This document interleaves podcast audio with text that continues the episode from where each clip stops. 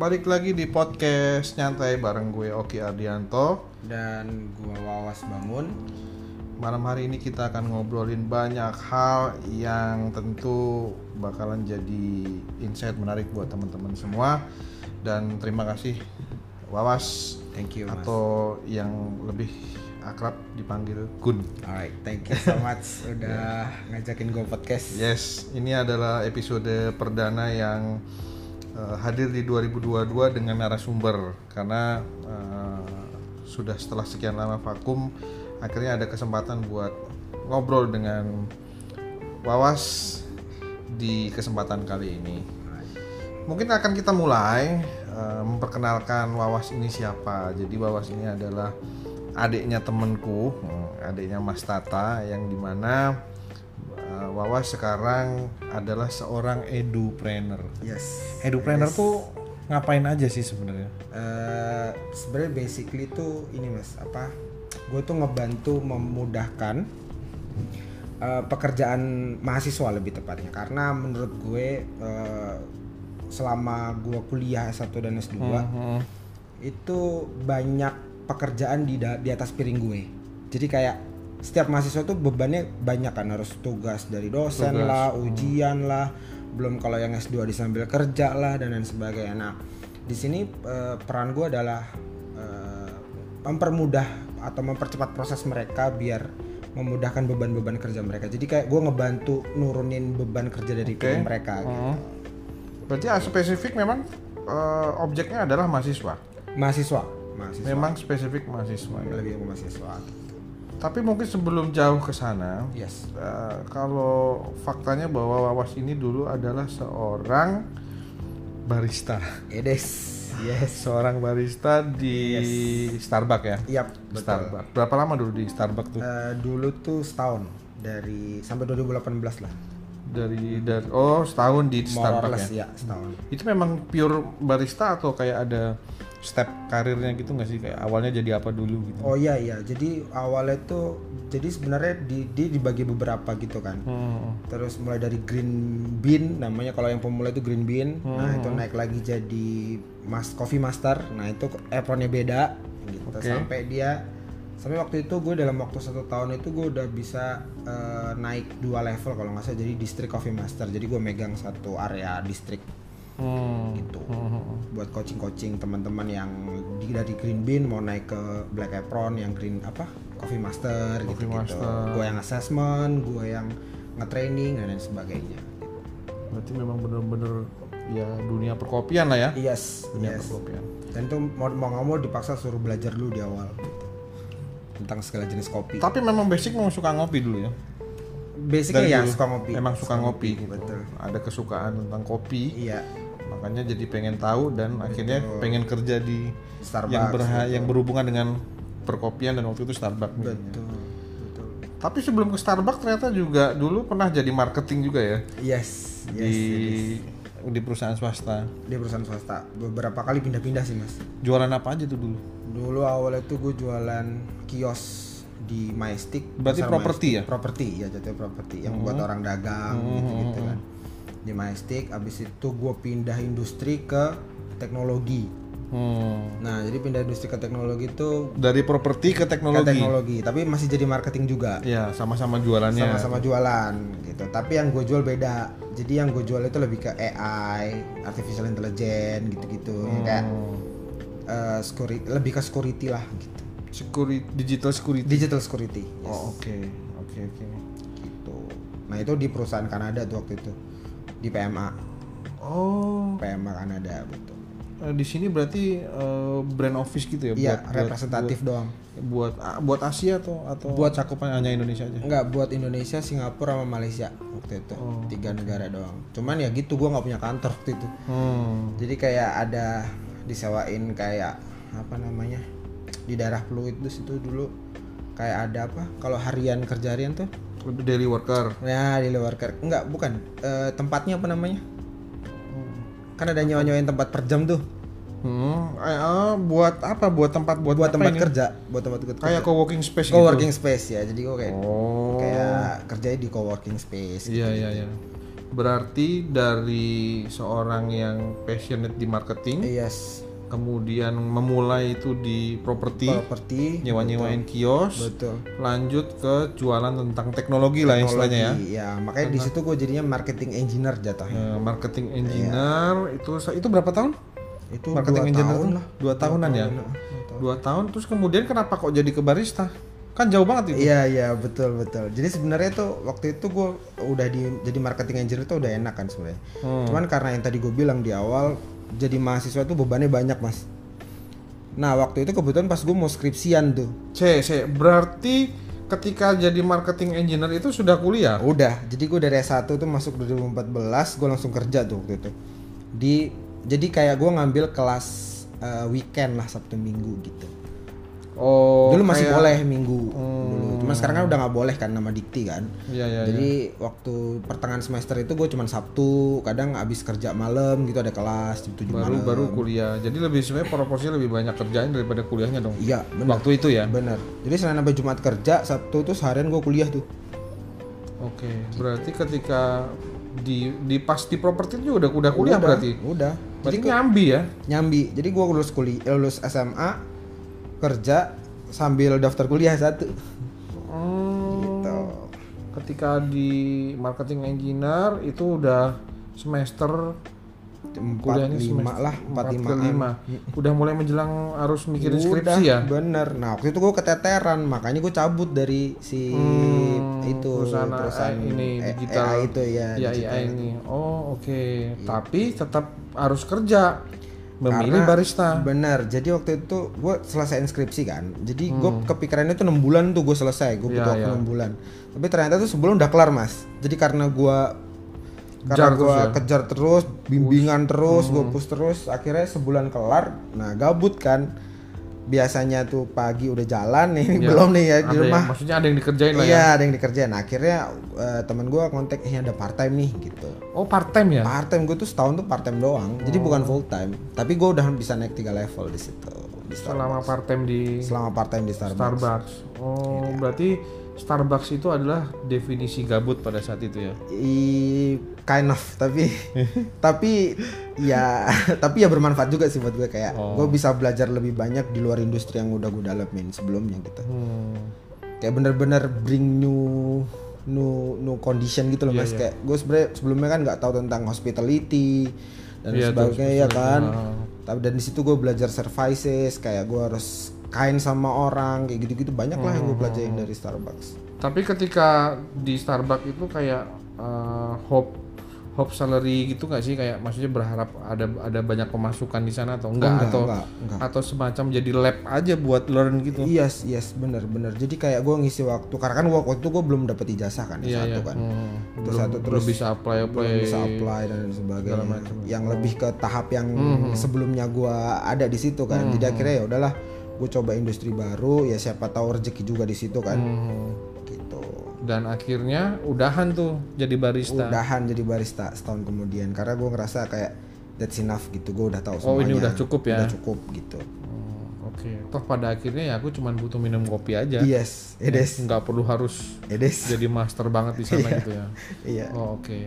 Udahan terus melanjutkan untuk? Eh, buka bisnis sendiri.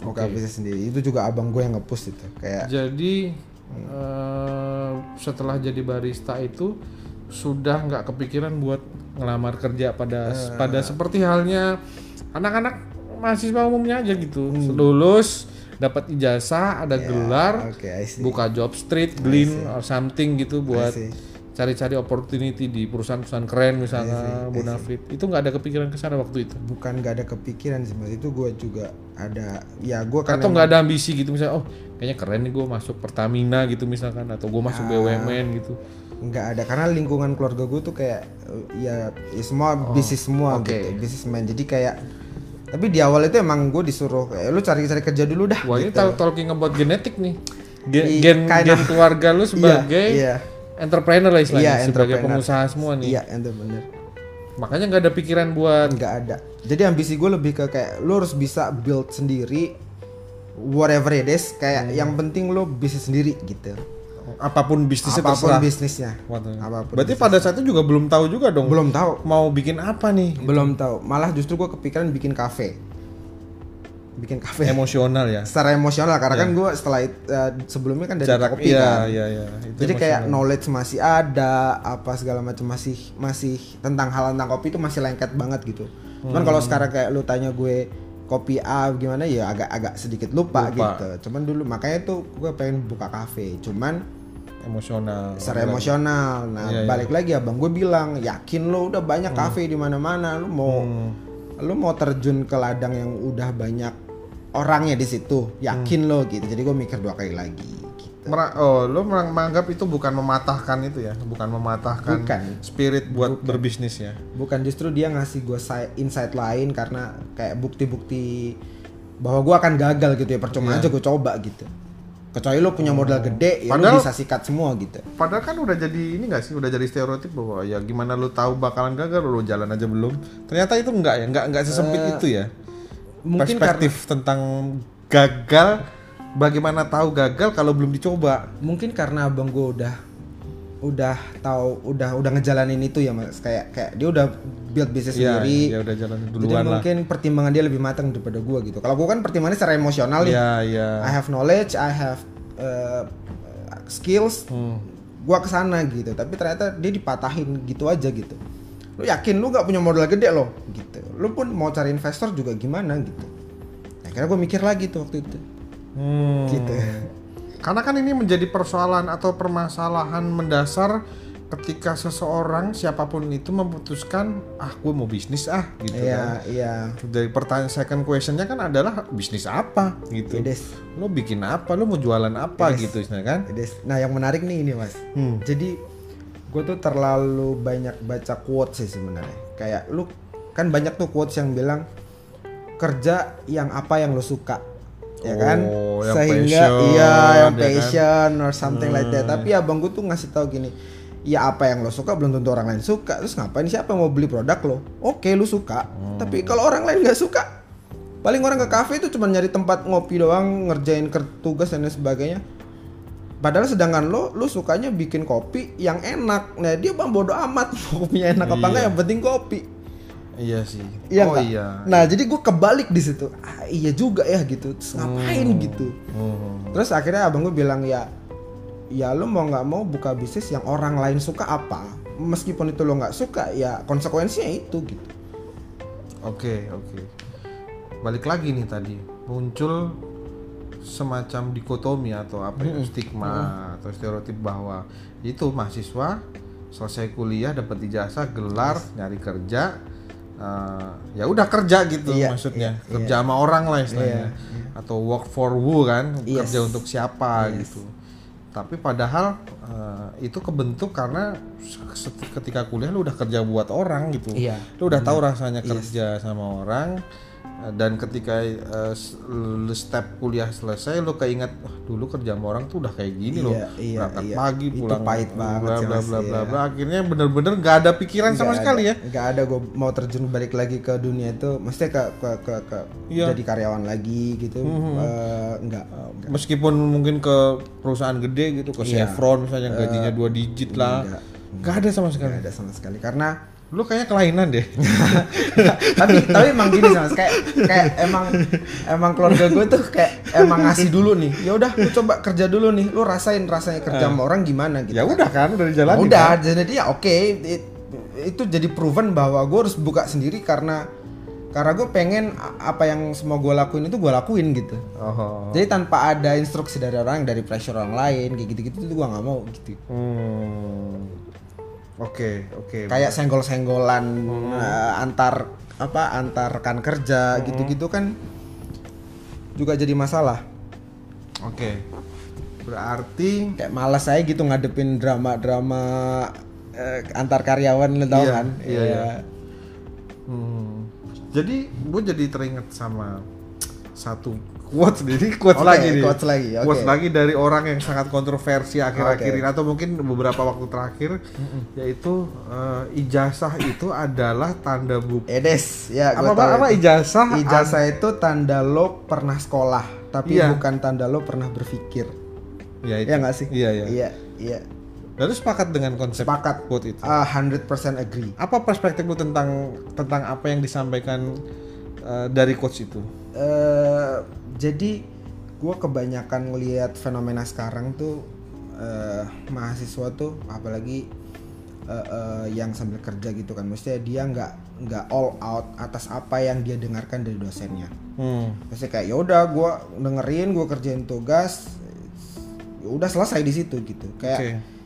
they didn't get nothing. Kayak mereka pulang tuh nggak bawa apa-apa. Makanya setiap gue bilang ke mahasiswa gue kayak emang bedanya lo S1 sama lo nggak S1 apa? You have to be different. Maksud gue sayang lo buang duit misal 100 juta nih untuk satu perkuliahan sampai lo dap- dapet ijazah kalau cuma lo dapet secari kertas doang Ya, itu juga lo simpen di map gitu kan? Ya, ya. tapi kalau lu uh, get something itu ada di di pikiran lo dan itu jadi mindset lo, jadi behavior lo dan orang semua akan tahu dan setuju kalau bahwa lu lulus S1. You don't need to prove that ijazah ini ijazah gue ya buat apa? Oh. Just prove them with with your mindset, your behavior itu loh maksud gue. Iya, iya. Tapi kuliah tuh penting kan? Kuliah tuh menjadi Penting, penting, Tapi mindsetnya dulu nih gitu. Oh. Berarti Jangan lu ngejar ijazah, oh, goalsnya jangan ke sana goalsnya ya. jangan ke sana. Karena ijazah itu kan udah auto dapat ketika lu udah Iya, semua step ketika lu kuliah tuh lu jalanin, bener nggak? betul, betul. Oh. Kuliah penting ya. Kuliah penting. Oke. Tapi based on mindset ya. Tapi orang harus kuliah, bener nggak?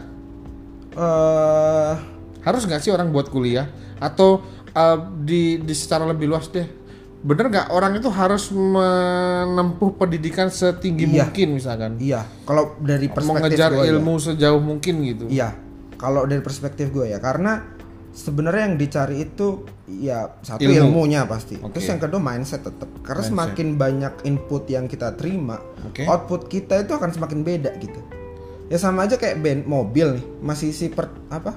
Pertalite misalkan. Iya, la- larinya gitu-gitu aja kan. Tapi Hmm. Iya. kalau Mas input eh, bensinnya itu Pakai Pertamax turbo misalkan. gitu ya. Turbo itu lebih kencang, lebih halus dan lain sebagainya. Hmm. Nah, maksud gue balik lagi ketika seseorang dapat input ilmu lebih banyak ya pola pikir mereka akan Iya. beda mindset mereka akan beda Mhm. dan itu impact gak ke kerjaan ke kehidupan ya it is itu Iya. akan sangat berimpact Iya. Karena kan pada ini ini menarik nih Hmm. percakapan tentang. Jadi kan manusia itu kan bentukan kan. ya Secara secara nature perjalanan orang untuk jadi sebuah manusia itu kan bentukan gitu dari Iya. sebuah pernikahan Iya. terjadi sebuah hubungan Iya. kemudian muncul eh, kelahiran Iya. kemudian ketika udah lahir jadi orang Iya. nah mau dikemana ini gitu sama Iya. kan sama kan dengan sama dengan mobil tadi Iya. mobilnya sama orangnya pun juga sama Iya. punya otak punya mata segala macam ini ketika ada. ketika orang itu dalam kondisi ideal ya kita Yes. nggak bicara tentang mungkin Yes, orang yes. berkebutuhan khusus Yes, apa yes. nah eh, makanya kenapa orang itu mesti punya ilmu Yes, supaya buat betul. pengembangan dari sisi manusianya itu sendiri yes bener bener. ya sama aja kalau mobil tergantung sopirnya gimana Iya, supirnya gimana, nge-treat mobilnya Nge-treat gimana, mobilnya diisi gimana, bensin bensin apa segala macam. enggak, gitu kan. Karena mobil apa? Mobil. Mobil Ya, sama. mobil aja. Iya. Oke. si A beli Avanza tipe A, Ah? si B beli Avanza tipe A ya sama. Sama-sama Cuman- Avanzanya. iya. Cuman tergantung Oh, gimana dia iya. nge-treat aja gitu. Iya. Berarti hmm, apa yang salah dari dari mahasiswa-mahasiswa kita? Atau atau atau apa yang perlu yang perlu dirubah tentang apa yang dilakukan oleh mahasiswa kita? Kalau per- apa ya, dari sisi pendidikannya kah? A- Ada catatan nggak sih tentang eh, tentang pendidikan kita? Tentang mungkin pengalaman lo experience lo ketika kuliah tuh lebih diajarin apa atau lebih dibuat ngapain? Akhirnya muncul mendorong muncul pers- perspektif perspektif atau mindset mindset yang tadi yang lo maksud Iya iya. Kalau menurut gue sih ya sebenarnya udah banyak juga kan yang di luar sana yang ngomongin gimana pendidikan Indonesia itu mesti lebih maju lagi di transformasi sedemikian rupa dan sebagainya. Tapi intinya itu cuma satu. Kalau menurut perspektif gue ya mindset. Jadi kayak yang tadi gue bilang eh, kadang tuh sekolah dasar itu kan sekolah yang paling menentukan gimana nanti kita akan jadi orang kayak gimana kan. Jadi mungkin jangan lebih ke oke pen- uh, ilmu-ilmu tuh tetap dikasih cuman kayak coba diajak pola pikirnya tuh coba lebih dasar lagi gitu. Jangan kayak one way interaction. Sekarang kan masih one way interaction kan. Kayak guru ngomong apa siswanya juga oke ya ada yang tidur dan sebagainya. Iya, iya. mereka nggak diajak untuk eh, berpikir mereka nggak diajak untuk ya mungkin itu ya, dari sisi gue ya yang yang mesti diperbaiki kayak mesti ada two ways interaction gitu Iya. karena dikasih studi-studi yang mungkin me- meng- me- me- mengatraksi pikiran mereka untuk Hmm. berpikir lebih luas lagi gitu Iya ya. Menarik nih ngomongin tentang berarti ngomongin tentang metode. metode Iya. exactly Cara nge-manage eh, pendidikannya berarti. Nanti kita bahas lagi di part berikutnya. Eh, tetap di podcast nyantai bareng Alright. gue dan Wawas. thank you so much bye bye